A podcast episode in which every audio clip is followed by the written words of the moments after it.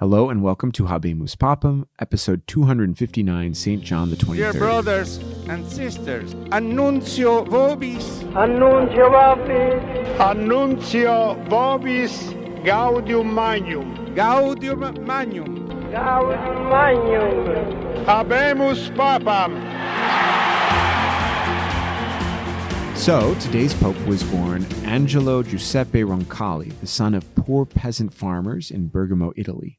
He was born on November 25th, 1881, and from a young age he discerned a priestly vocation, and his local pastor helped him not only spiritually but financially to enter into the high school seminary. He was smart, and he earned a scholarship to the Pontifical Roman Seminary in Rome, but he had to delay his formation to serve in the Italian military in 1901 and 1902. When he returned to Rome, he was ordained to the diaconate on December 18th, 1903, and to the priesthood on August 10th, 1904. Now, he intended to stay in Rome to study canon law, but in 1905 he was called back to his diocese in Bergamo to serve as his bishop's priest secretary, a position he held until 1914. At the same time, as tends to happen, he picked up other jobs, including teaching at the local seminary, he taught church history, and writing in the local Catholic newspaper. In 1915, he was called up for military duty in the First World War, and he served as a military chaplain until the end of the war. After the war, he served as the spiritual director for the diocesan seminary until again he went to Rome in 1921 to serve on the staff of the Congregation for the Propagation of the Faith, or as we call it, Propaganda Fide. It was at this time that he was named a Monsignor, but that title would be relatively short lived. Monsignor Roncalli was chosen to be the apostolic visitor to Bulgaria in 1925, which meant that he would be ordained an archbishop and would oversee the Catholic Church in Bulgaria and work to improve relations with the Bulgarian Orthodox Church. Archbishop Roncalli was ordained a bishop on March 19, 1925. He would serve in Bulgaria for 10 years. Then in 1935, he was transferred to be the apostolic delegate in Turkey. Turkey had just undergone its own revolution, was radically secular, which meant that he couldn't wear clerical garments and had to deal very carefully with the Turkish government. And this placement gave him an opportunity to really get to know the Eastern Orthodox Church, to understand Jewish traditions in the East, and uh, that Eastern Orthodox Church, of course, was based in Istanbul, where he was stationed. When World War II broke out, Archbishop Roncalli was able to use his position in Turkey and his knowledge of the Balkans around Bulgaria and his contacts all throughout Eastern Europe to work to try and help those affected by war. He was particularly concerned with the treatment of the Jews, and he met with plenty of Jewish refugees who were coming through Turkey. He was completely surprised when in 1944 Pope Pius XII appointed him personally to be the new nuncio in France. It was a huge step up for a guy who seemed to be sidelined into smaller postings in Eastern Europe and Asia and not a really major player in the diplomatic corps. He spent nine pivotal years in Paris, where as nuncio, he would have a ton of work to do. The former nuncio had been asked to leave by General de Gaulle, who wanted to purge all the French bishops who had assisted the Vichy government in France, as we heard last week. Now, at this time, he started to correspond a lot and developed a friendship with the sostituto at the Secretary of State, Monsignor Montini, who was a Francophone himself and deeply concerned with the French church. And as we heard last week, Monsignor Montini would eventually succeed uh, Archbishop Roncalli in the chair of St. Peter, but that's a future story. In Pius XII's last consistory in 1953, he appointed Archbishop Roncalli as cardinal priest. Shortly afterwards, Monsignor Montini asked him if he would be willing to take over as the Patriarch of Venice, the Archbishop of Venice. It was a major see and an important see in the Italian Church. Now, Cardinal Roncalli was getting up there in age. He was by now in his early 70s, but he simply responded with his episcopal motto, which was obedience and peace. And so, out of obedience, he went to Venice. He spent five years there in Venice and showed himself to be a warm and engaging bishop, pastoral and caring and well loved by his diocese. Now, you can get a sense of that warmth and faith in Roncalli's spiritual diaries, which have been published. He started writing them while he was just a seminarian as part of his notes on retreats and things like that. And he carried through it in most of his life. He had a simple and deep faith of someone who is in this for the right reasons, not for advancement, but to follow Christ and desiring holiness. Which brings us to 1958 and the death of Pius XII. Cardinal Roncalli did not think that he was a candidate, and many others thought the same. He was 77. He wasn't in the best of health. He was kind of a portly man. He wasn't necessarily a major star on the church's stage. That role was taken by Archbishop now Montini, the Archbishop of Milan, who wasn't a cardinal, but he still received some votes in the conclave, even. And the challenges facing the church that Cardinal Roncalli could already see seemed like they needed someone young. Nevertheless, after 11 ballots, the cardinals chose the Patriarch of Venice to be pope. He took the name John the 23rd. Now, keen listeners will remember that there was an antipope during the Great Western Schism named John the 23rd, and there were some in the church who considered him a legitimate pope. It was the result of the Council of Pisa, and it was this time where we had three different popes in the church. Now, the real John the 23rd took his name to correct that misconception, saying, quote, there are 22 legitimate popes named John.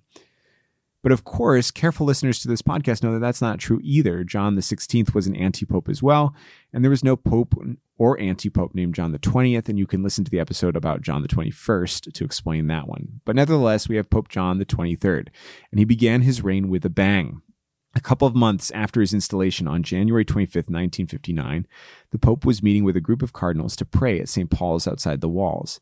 In his speech there, he mentioned that as Pope, he notices both in Rome and in the whole world this spirit of the modern age, one of confusion that focuses on things that don't matter and tangible material progress with no reference to God. And he continues in his speech, quote, This observation arouses in the heart of the humble priest whom the manifest indication of divine providence led, though unworthily, to this height of the supreme pontificate, arouses, we say, a decided resolution to recall certain ancient forms of doctrinal affirmation and of wise provision of ecclesiastical discipline, which in the history of the church in an epoch of renewed yields fruits of extraordinary efficaciousness, through clarity of thought, through the solidarity of religious unity, through the living flame of Christian fervor, in which we continue to see, even in regard to the well being of life here on earth, abundant riches from the dew of heaven and of the fatness of earth.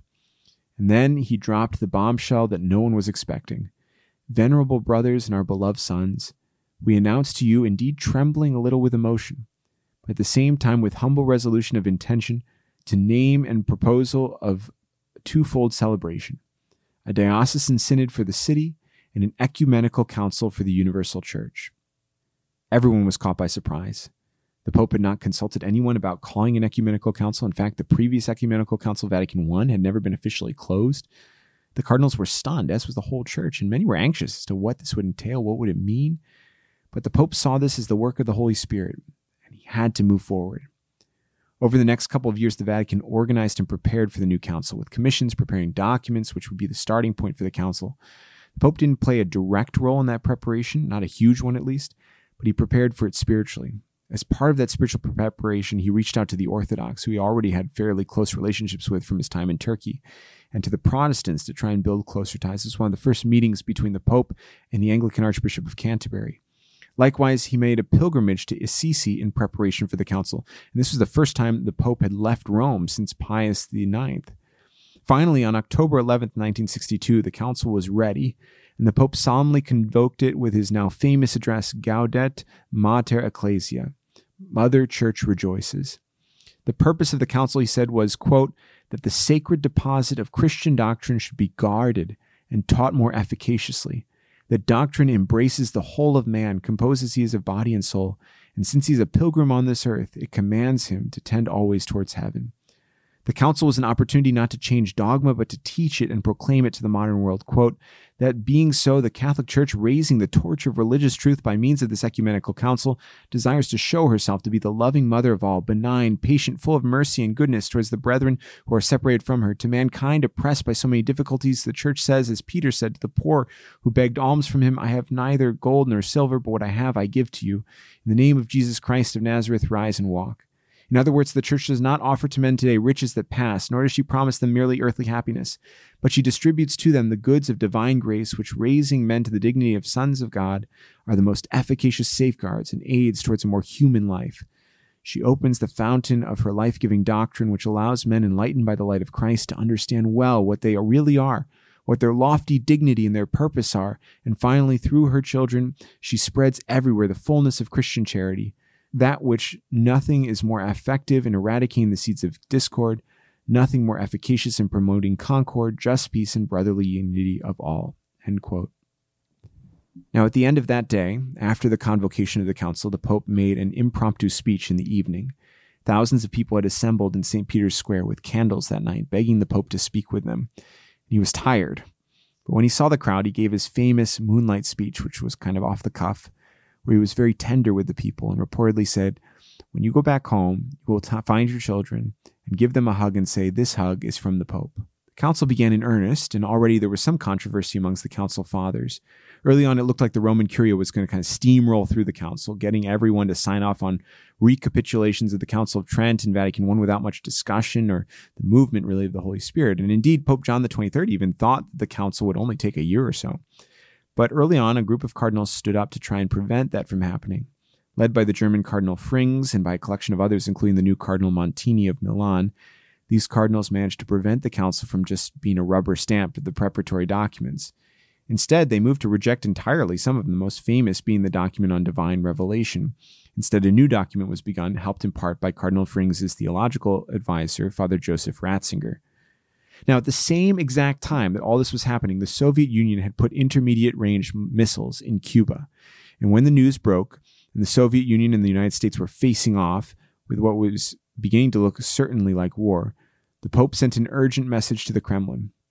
We beg all governments not to remain deaf to this cry of humanity, that they do all that is in their power to save peace. The Cuban Missile Crisis happened the exact same month that the Second Vatican Council opened. And the, the missile crisis ended without war, but it shook the world, shook the Council Fathers, and shook Pope John.